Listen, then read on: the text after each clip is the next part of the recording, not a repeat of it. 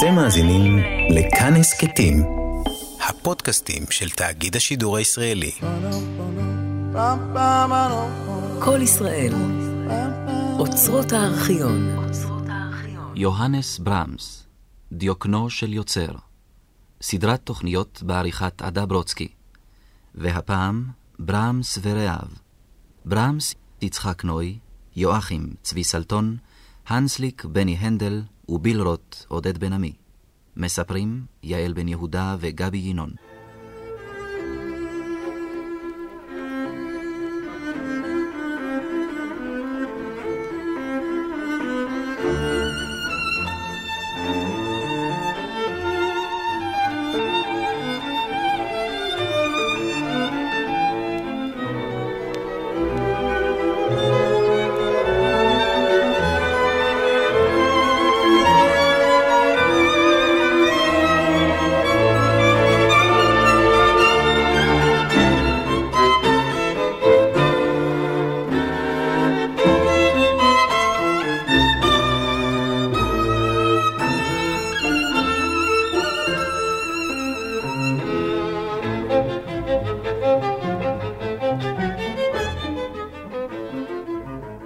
של הקונצ'רטו לכינור ולצ'לו היא בשורת הרעות.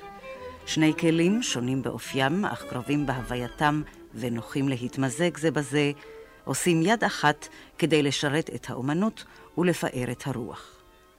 אחרי שנים של ריחוק בין ברמס ליואכים, מגיש המלחין לידידו הכנר מנחה זו של פיוס, ומתפלל בליבו שתתקבל ברצון. כאין רמיזה לקרבת הנפשות מימי עבר, הוא גוזר אחד מנושאיו מן הנושא הראשי של חיבור האהוב על שניהם ובמידה יתרה. הקונצ'רטו לכינור בלה מינור מאת ויוטי. רמז זה, העמוס זיכרונות משותפים, מובטח לו שידע להוציא את הכינור מדממתו ולהביאו לידי מענה.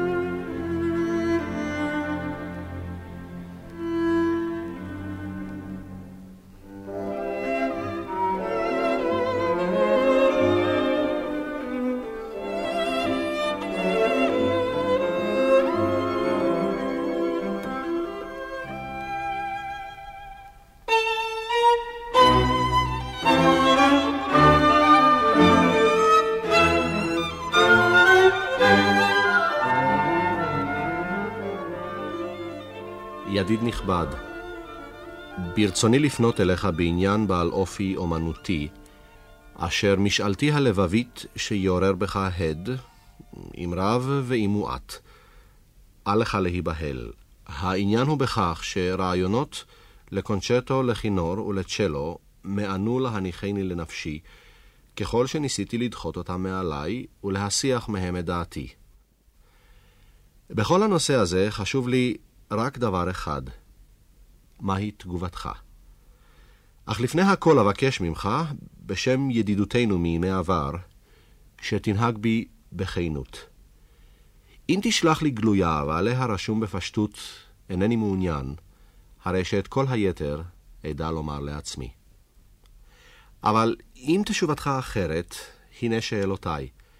התרצה לראות דוגמה? אני מכין כרגע העתק עם תפקידיהם המשולבים של שני כלי הסולו.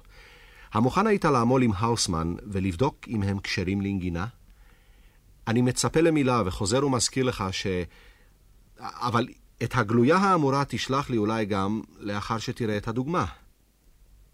אינני אומר בקול רם מה שאני שואל ומקווה בדממה. שלך, י"ב. ידיד נכבד, אני ממהר להשיב לגלויתך, ולומר לך שאני נשאר כאן עד תחילת אוגוסט, ומחכה בדריכות לתפקיד הכפול. הבשורה מילאה אותי שמחה וציפייה. בהערצה נאמנה. יוזף יוד. סיפור הידידות עם יואכים הוא מעין אספקלריה להתפתחותו של ברמס האדם והאומן. בהיותה חוויית הידידות הראשונה של חייו, היא טעונה רגישויות יותר מן ההתקשרויות הבאות בעקבותיה, וכל כולה שרשרת של גאות ושפל.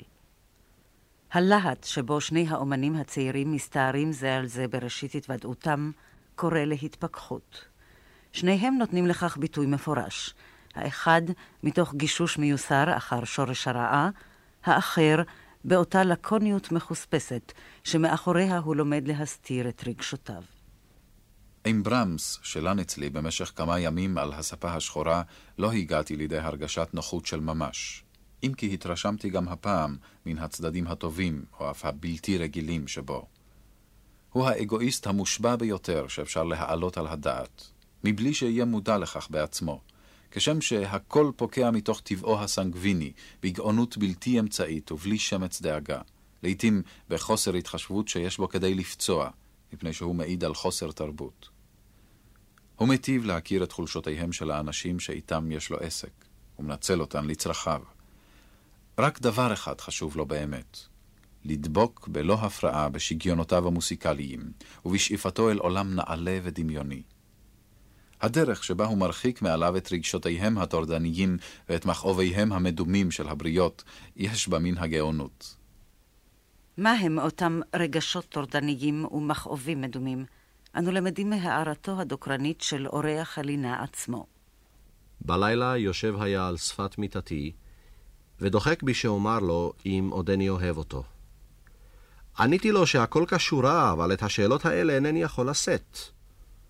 האם הספקנות הזאת היא תכונה שמית? ומאידך? יוזף, אהוב שלי, מה אכתוב לך על הווריאציות הנפלאות שלך? רק זאת, שהן מקיימות כל מה שהבטיחו הפתיחות, ולמעלה מזה. איזה קרשצ'נדו אדיר מאופוס אחת שלך ועד הלום. לאן זה יגיע? אולי מעבר לכל שבעת הרקיעים? אני זקוק לך. אני מרגיש שרק בקרבתך אוכל למצוא את עצמי, ולבוא לידי שלווה. בצד הבדלים של מזג וגישה, מכבידה על הידידים מחלוקת מהותית. יוהנס מאמין אמונה שלמה בייעודו הקומפוזיטורי של ראו, ואינו מוכן להשלים עם פעילותו הקונצרטית המתרחבת והולכת מדי שנה בשנה. יואכים לעומתו, המעריך את כישרונות עצמו הערכה מפוכחת, פונה אל הקריירה של כנר ומנצח מתוך החלטה ברורה, ויותר ויותר נוטה לראות בדחפיו היצירתיים עיסוק לימי החופשה.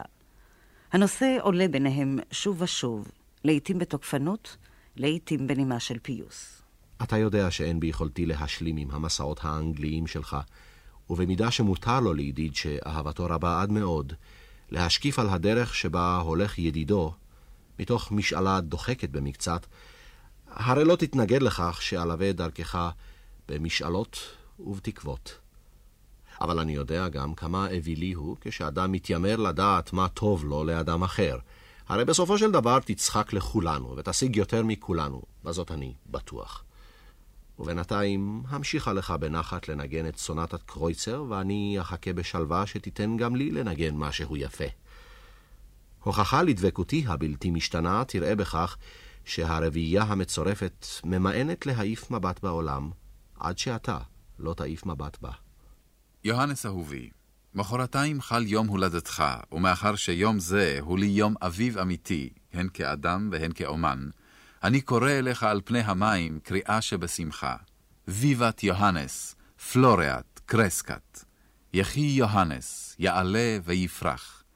זאת בתוספת קרשצ'נדיסימו מבית היוצר של בטהובן, חדור להט נעורים ומרץ גברי, עם בינה ועמקות של זקנים.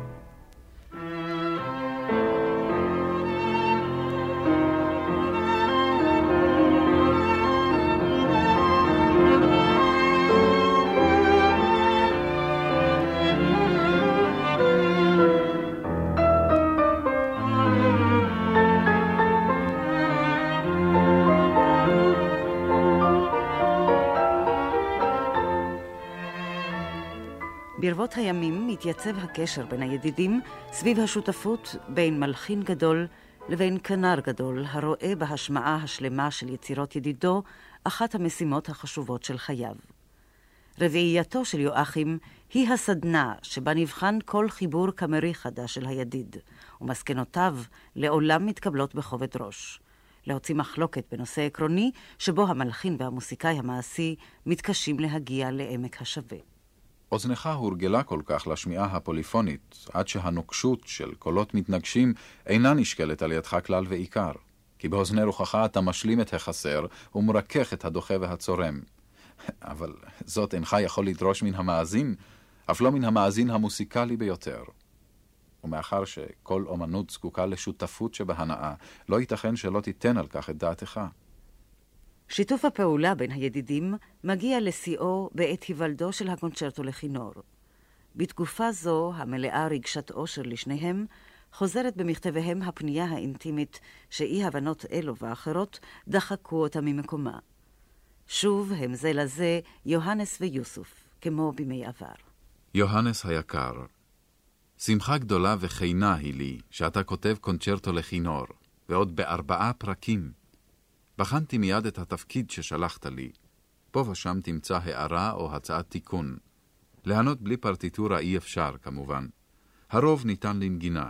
כמה וכמה דברים הם אפילו כנריים באורך מקורי למדי. אבל באיזו מידה ינוגן הכל בנוחות באולם הקונצרטים החם, זאת תוכל לומר רק לאחר שאנגן הכל בשטף מראשית ועד סוף. מדוע נוותר על ההנאה לשבת יחד ולשוחח על הכל בעל פה, אצלי בזלצבורג, אצלך בפרצ'ך, או אצל מרת שומן בבאדן? כל הצעה תתקבל ברצון. ובכן, ידיד יקר, אין זה נשמע חסר תקווה כפי שחששתי, ובצד מיטב התודה אומר בעיקר ששום דבר אינו מעכב בעדי מלבוא לזלצבורג שנית. הפרקים האמצעיים נפלו בינתיים, במקומם צץ פרק אדאג'ו, מסכן עד מאוד. אני להוט לדעת באיזו תכיפות ובאיזה מרץ יסתמן כתב היד שלך בתוך התפקיד. האם אוכל לסמוך עליך, או שמא אאלץ לשם ביטחון להיוועץ גם באחד הכנרים מן השורה? יואכים ממליץ שלא להרחיב את הקונסיליום, ומקבל עליו את מלוא האחריות. הכנרים מן השורה, שלא נשאלו לדעתם, גומלים למלחין בחנותם את יצירתו קונצ'רטו ליואכים ולתזמורת. ללמדך שמי שאינו וירטואוז ראשון במעלה, ובאותה עת אמון על הקפריסות האנטי-קנריות של האדון ברמס ותוספותיו הגנדרניות של נושא כליו, מוטב שימשוך ממנו את ידו.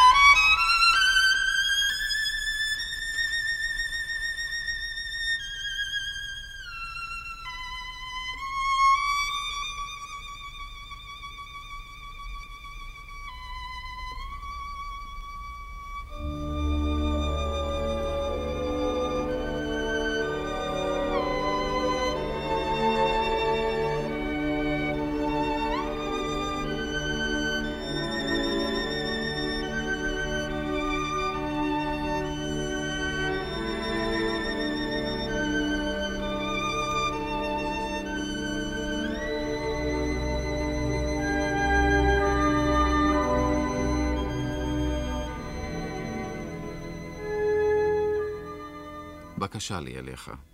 אל תדבר עם זימרוק, לא עליי ולא על משפחתי. אינני רוצה להיכנס לפרטים, אבל אתה הרי יודע שלעולם לא אמנע ממך את האמת. אני סומך עליך ואוהב אותך. יוד יוד. יואכי מאשים את אשתו בקיומם של קשרי אהבה עם פריץ זימרוק, המוציא לאור הנאה ורב הפעלים. עמליה יואכים היא זמרת דגולה, שקולה ואומנותה סללו לרפסודיית האלט את הדרך אל לב הקהל. ברמס קשור בה בקשרי ידידות אמיצים, ואינו מוכן להשתכנע באשמתה. לדעתו נולדה הפרשה כולה בדמיונו של יואכים, שאת חשדנותו וקנאותו חזה על בשרו. מרת יואכים היקרה, אני חש צורך לשלוח מילה של השתתפות בצרתך, ולומר לך ששום אדם אינו מסוגל להבין את המצוקה שנקלעת לתוכה שלא באשמתך, בבהירות רבה יותר ממני. דבר זה אולי יעורר בך ספקות, אף כי יודעת את שידידותי עם יואכים ותיקה יותר מנישואייך. אבל בוודאי שמת את ליבך לכך שעל אף ידידות זו, בת שלושים השנה, על אף כל אהבתי והערצתי ליואכים, ועל אף השותפות האומנותית המקשרת בינינו, נהגתי תמיד זהירות מפליגה ביחסה עמו, ומעולם אף לא שקלתי את האפשרות להתגורר באותה העיר כמוהו. זמן רב לפנייך התנסיתי בקנאה אומללה זו, שבה הוא מענה את עצמו ואת זולתו באורח בלתי נסלח שכזה. רצוני לשאוף אל תוכי את הידידות ואת האהבה באותה פשטות ובאותה חירות, כמו את האוויר לנשימה. אני נבהל כשאני פוגש רגשות יפים אלה בצורה מסובכת ומעוותת שכזו, בהפרז רגשני הגובל בחולניות. עימותים מיותרים, שיסודם בחשדות מדומים, מבעיטים אותי. רק בזכות זהירותי הצלתי את ידידותי עם יואכים, לפחות בחלקה. בלעדיה הייתי מפסיד את כולה מזה זמן רב.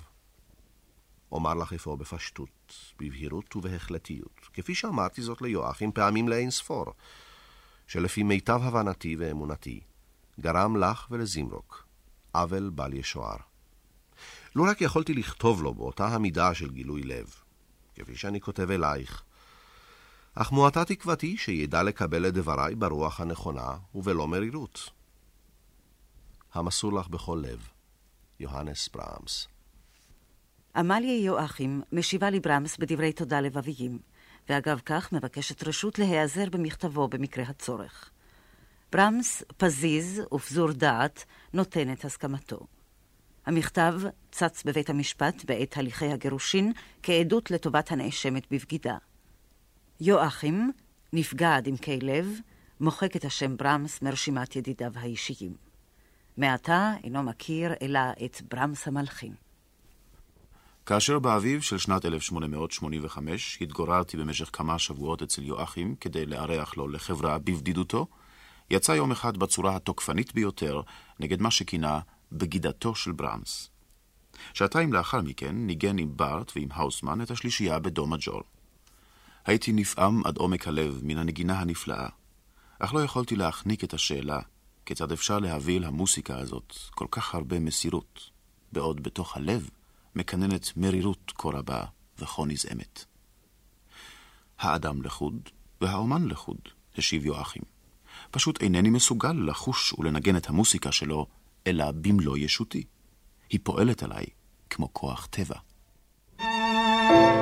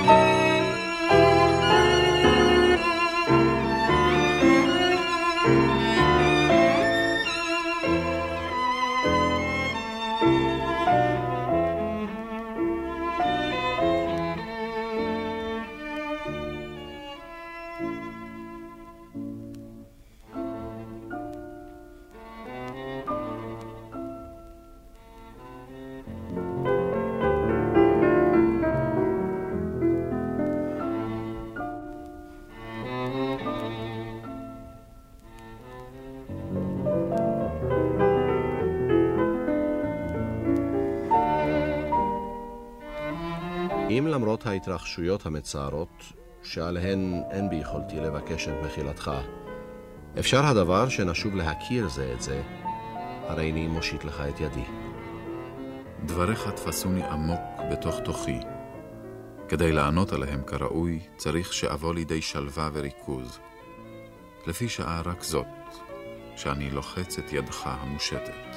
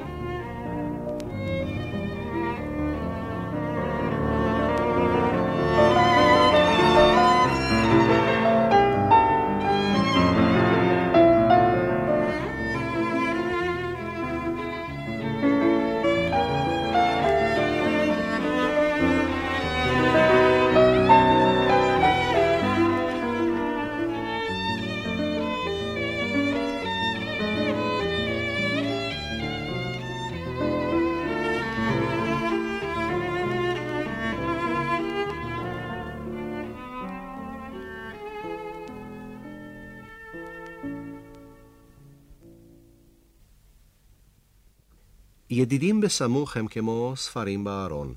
אפשר מאוד שאין נזקקים להם, אבל בעת הצורך, טוב שיהיו בהישג יד. זוהי הברקה נאה, אך אין היא משקפת את המציאות. מכל מקום, לא את המציאות של אומרה. ברמס זקוק לידידיו, ולא חולף יום בלא שיבקש את קרבתם. לאחר שעות בודדות של התכנסות בעבודתו היוצרת, הוא פורץ מדירת הרווקים שלו כמו ארי מן הסוגר. ומחפש את המגע החי עם אנשים שחברתם מטיבה עמו. אם בביקור משותף בהצגה או בקונצרט, בטיול בגנים, בהסבה בפונדק, או כאורח באחד מאותם בתים וינאיים נעימים ומטופחים, הפתוחים לפניו בכל עת ובשמחה. עם כל דבקותו בדירתו הספרטנית ובתפריט העממי של המסעדה החביבה עליו, הוא נהנה להתרווח בחורסה רכה בבית ידידים. ולהתכבד ביין מובחר או בסיגריה משובחת, או לשבת אל שולחן המשפחה הערוך בטוב טעם ומשופע במאכלים האהובים עליו. מסעות הקונצרטים שהוא עורך מדי שנה בשנה בחודשי החורף מרחיבים את חוג ידידיו. בהם מוסיקאים, סופרים, ציירים, שחקנים, אנשי מדע וסתם בורגנים טובים שהאהבה הפעילה למוסיקה עומדת במרכז חייהם. כל אחד מסיורים אלה שבהם הוא מביא את יצירותיו אל הקהל הרחב, דומה לשרשרת עליזה של מפגשי רעים, המושכת אותו לפרנקפורט וללייפציג, לוויסבדן ולקרלסרואה, לקרפלד ולברסלאו, לדיסלדורף ולברלין, לאמסטרדם ולהאג, לציריך, לווינטרטור ולברן. בכל מקום מחכים לו ידידים מסורים, הרואים בביקורו ובתענוגות המוסיקליים הרשמיים והבלתי רשמיים הכרוכים בו את פסגת האירועים השנתיים. רבים מהם מתוודעים זה אל זה באמצעותו, ומהווים מעין קהילת נאמנים, שיצירה חדשה מפרי עטו היא מזון לרוחם, והשתתפות פעילה או סבילה בהשמעת חיבוריו גורם לשמחה ולהתעלות. גם הכבוד של סנדקותו מבוקש לרוב, ולעולם אינו מושב ריקם. אף שהוא מתאונן לפרקים שקשה לו לעקוב אחר התפתחותם של כל אותם יוהנסים קטנים ברציפות הדרושה, מספרם גדול יותר מדי. אך בהיוולד לבני הזוג יואכים, בנם הבכור, הוא חוקר בדאגה אמיתית, עם אמת בשמועה שהילד עומד להיקרא על שמו של חוקר האומנות הרמן גרים, הנמנה אף הוא עם ידידי הבית. יואכים ממהר להרגיעו והסנדק המאושר גומל לו בהלחנת שיר ערש כיאות. אין צורך לומר שכל האלט של האם הצעירה מדריך את קולמוסו.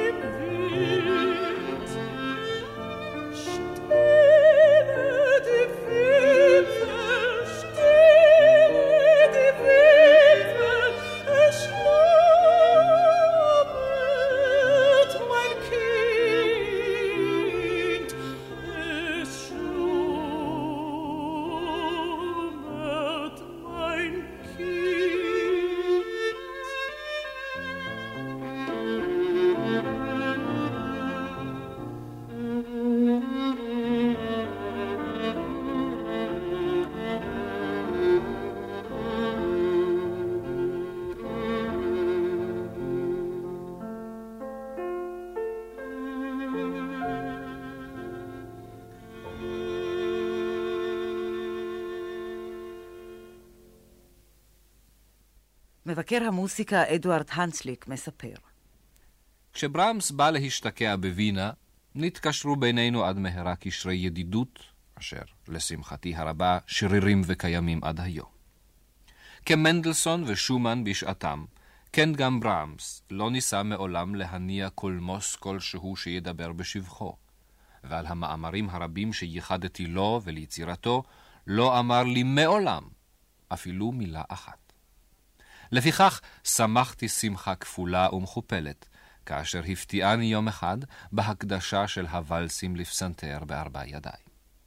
והרי מן המפורסמות הוא שברמס נוהג בהקדשותיו בחסכנות יתרה. שמחה מה זו עושה?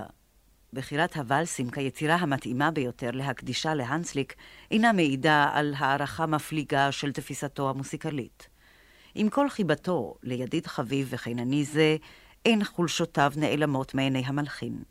הן בכל שנות פעילותו הביקורתית לא החמיץ שום הזדמנות להיכשל בשיפוט לקוי, או במקרה הטוב, לשבח או לגנות את הדבר הנכון מן הטעמים הלא נכונים.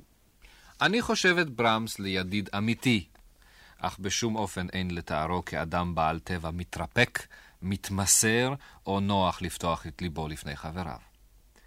בעוד שביצירותיו מדבר אלינו קולם של הדמיון הלוהט והרגש העמוק והמופנם של המלחין, הרי במגע האישי הורגלנו לראות בשכלו הבהיר והחריף, וברצונו החזק עד כדי עיקשות, את היסוד המכריע של ישותו. הנוקשה העצור והמחוספס כדי להרתיע של טבעו הצפוני, התרככו מאוד תחת בושם הפרחים של הנוף האוסטרי וחום השמש של ההצלחה והתהילה, אך לא נעלמו לחלוטין. על תקריות זעירות של חוסר התחשבות, אם מתוך מצב רוח טוב ואם מתוך מצב רוח רע, איש מן המקורבים אליו לא ינטור לו טינה, שכן ברוב המקרים יופיעו בלבוש של הומור. המצאה נאה היא אותה אנקדוטה שעל פיה נפרד מן הנאספים במסיבת רעים באומרו, אם יושב כאן מישהו ששכחתי להעליב אותו, אני מבקש את סליחתו. ברמס איננו חס על ידידיו, וכשהברקה מוצלחת עולה בדעתו, אין הוא מהסס להוציאה מפיו, אף אם יש בה כדי לפצוע. גם בו בעצמו מעולם לא נהגו בכפפות משי, ואין הוא רואה כל סיבה לרסן את עצמו מפני רגישויותיו או התפנקויותיו של הזולת. הערותיו הדוקרניות זוכות למקום של כבוד בכל הקבצים של אנקדוטות מוסיקליות.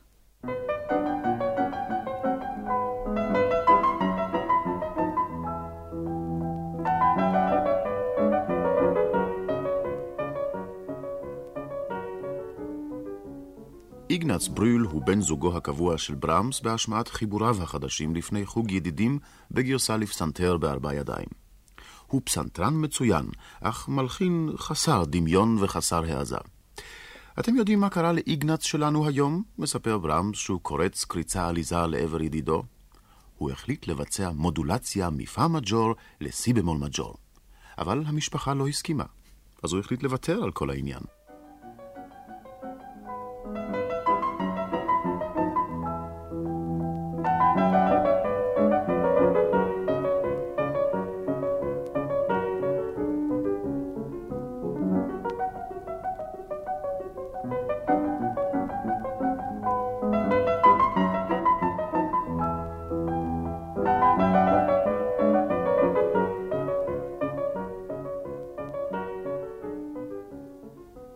ברמס מעריך את כישרונותיו של מקס ברוך, אך סבור שבבגרותו אינו מקיים מה שהבטיח בנעוריו.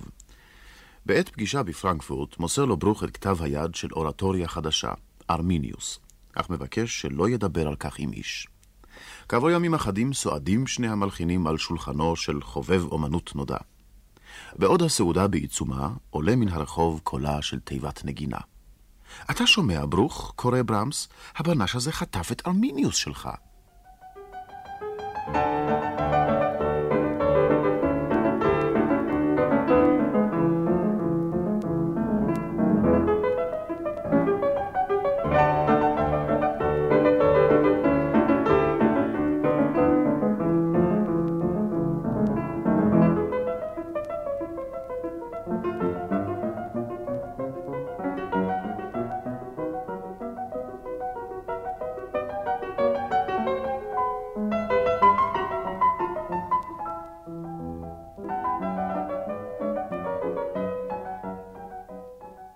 לזמר יוזף גנצבכר יומרות של צ'לן. למרבה גאוותו הוא זוכה להשמיע את הסונטה השנייה של ברמס בקונצרט פרטי, שבו המלחין עצמו מלווה בפסנתר. במשך כל ההשמעה נאבק הצ'לן במזגו הסוער של מלווהו, המכה בקלידים בכל עוז. בבקשה ממך, ברמס, קצת יותר בשקט, הוא לוחש סוף סוף באוזני ידידו. אתה מכסה לגמרי את הצ'לו. מזלך, עונה ברמס בקול רם.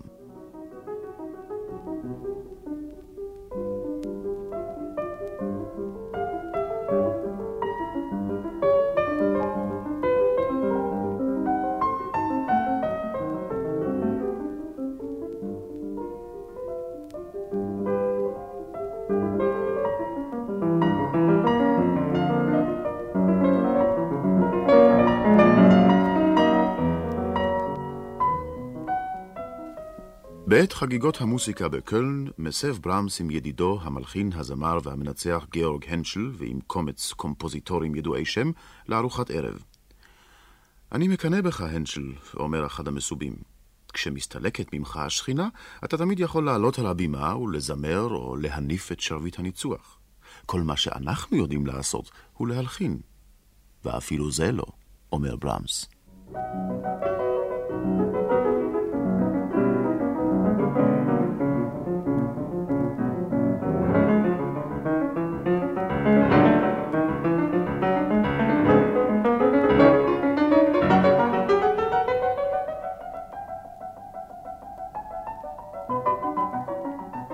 מבקר המוסיקה מקס קלבק כותב תולדותיו של ברמס לעתיד לבוא, משמש מטרה נוחה במיוחד לחיצי הלעג של אלילו. יום אחד, תוך עלעול בפנקסי רשימותיו של בטהובן, נתקלת עינו של ברמס במשפט, שבו חותם בטהובן את עיונו בבעיה ספציפית של רישום מוסיקלי. ואולי ההפך הוא הנכון. היי, hey, קלבק, צועק ברמס, מצאנו משפט אצל בטהובן שכדאי לחתום בו את כל מאמרי הביקורת שלך. בפעם אחרת, במסיבה בביתו של איגנץ בריול, מרצה קלבק את רעיונותיו האנטי-וגנריאניים המוכרים, כשברמס משסע אותו בקוצר רוח. בשם אלוהים, קלבק, אל תדבר על דברים שאינך מבין בהם כלום. קלבק נעלם דום, קם מאצל השולחן ויוצא. כעבור ימים אחדים הוא פוגש ברחוב את המוסיקאי ריכרד שפכט, שמפיו נודע הסיפור, ושופך לפניו את ליבו. בכל זה צריך אדם לבלוע, זה השכר של עמל של שנים על ידידות והערצה נכנעת ומסירות פעלתנית. אבל הפעם החלטתי שלא לשתוק. כתבתי לברמס מכתב ארוך, ואמרתי לו כל מה שיש לי לומר. ומה ענה לך? שואל שפכט. הרי אינך חושב ברצינות ששלחתי את המכתב, קורא קלבק בבהלה.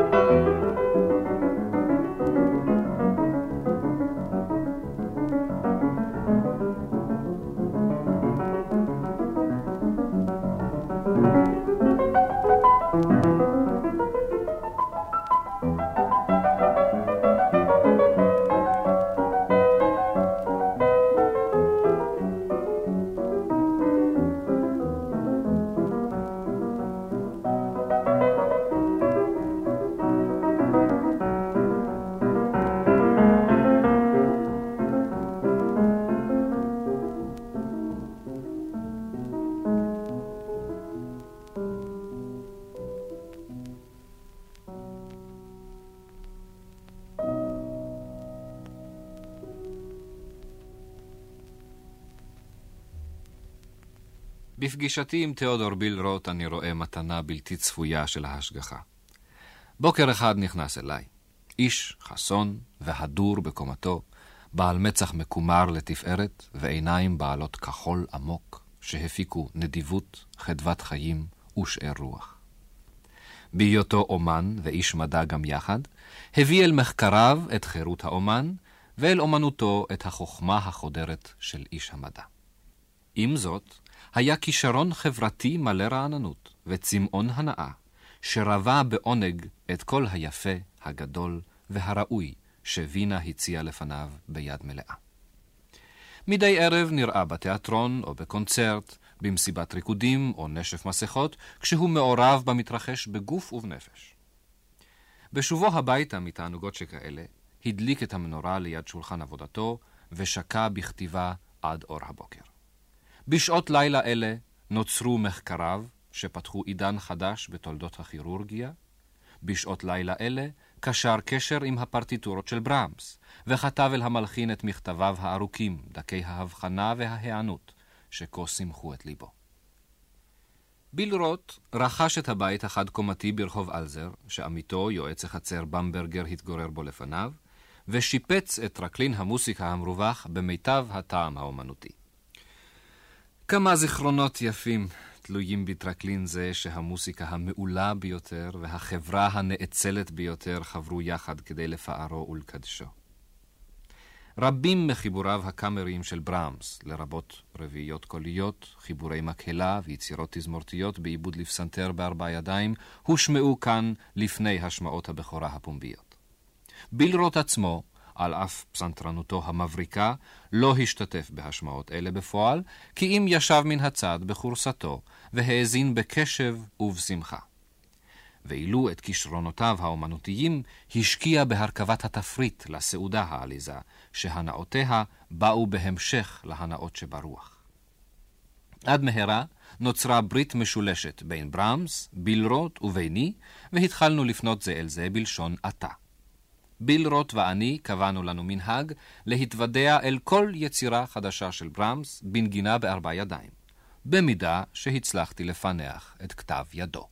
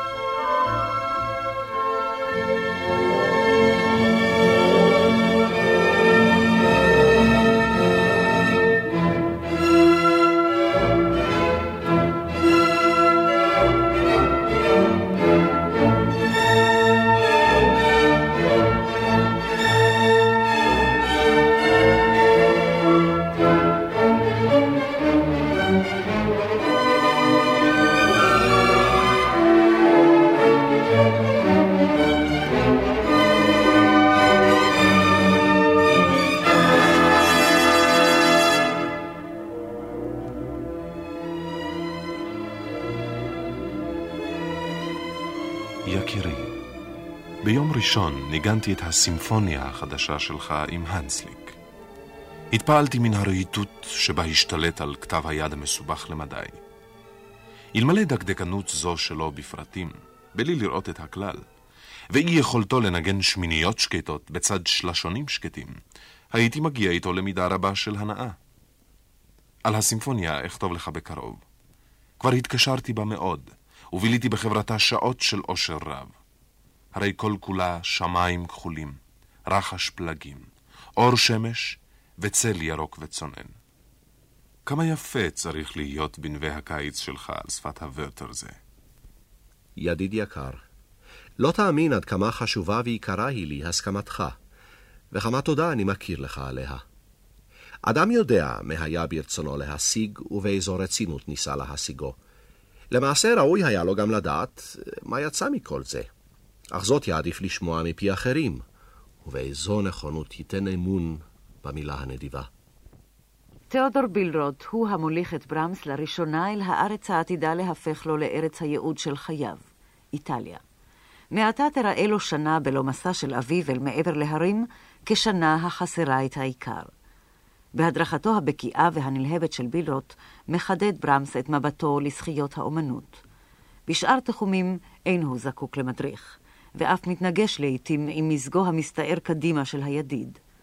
הוא עצמו אוהב לנוע בעצלתיים, להתמהמה כאוות נפשו, ולשאוף מלוא ליבו את יופיים ואת חינם של נופים ואנשים. כמה מרבה אני להגות בך, קלרה יקירתי, ולאחל לך את העונג שהלב והעין מתברכים בו בארץ הפלאים הזאת. לו יכולת לעמוד רק לשעה קלה לפני הקתדרלה בסיינה, הרי היית מגיעה לשמחה שאין לתארה. ובהיכנסך פנימה היית שואבת אותה מידה של שמחה מכל זווית ומכל פינה. אבל למחרת, בבואך לאורבייטו, היית נאלצת להודות שהקתדרלה שם יפה עוד יותר. וכשלבסוף היית מגיעה לרומא, היית נשארת בלי עומר ובלי דברים. אם רק תוכלי להתפנות בשנה הבאה, בשלהי חודש מרס, נוכל לערוך את המסע במשותף.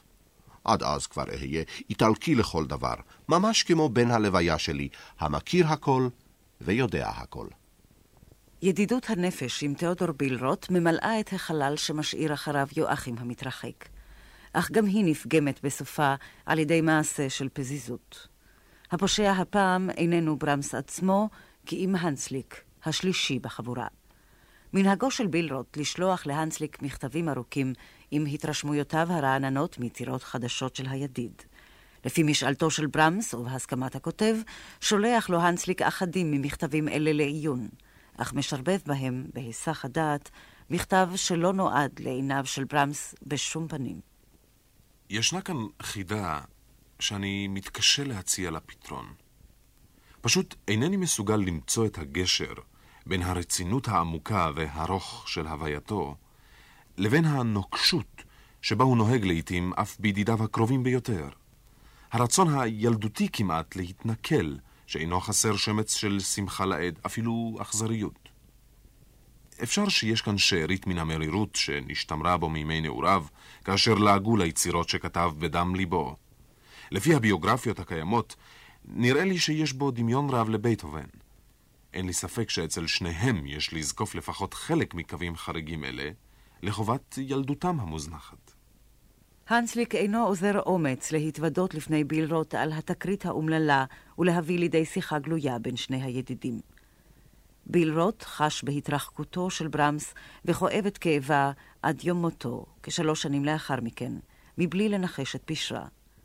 הנסליק, שטבעו הסבוך של ברמס הוא מעבר לבינתו, חוזר אל שלוותו מהר מדי. אומנות הקריאה בין השורות איננה נמנית עם סגולותיו. ידיד יקר, אין כל צורך שתדאג. את מכתבו של בילרוט כמעט ולא קראתי. החזרתי אותו מיד למעטפה ורק נענעתי קלות בראשי.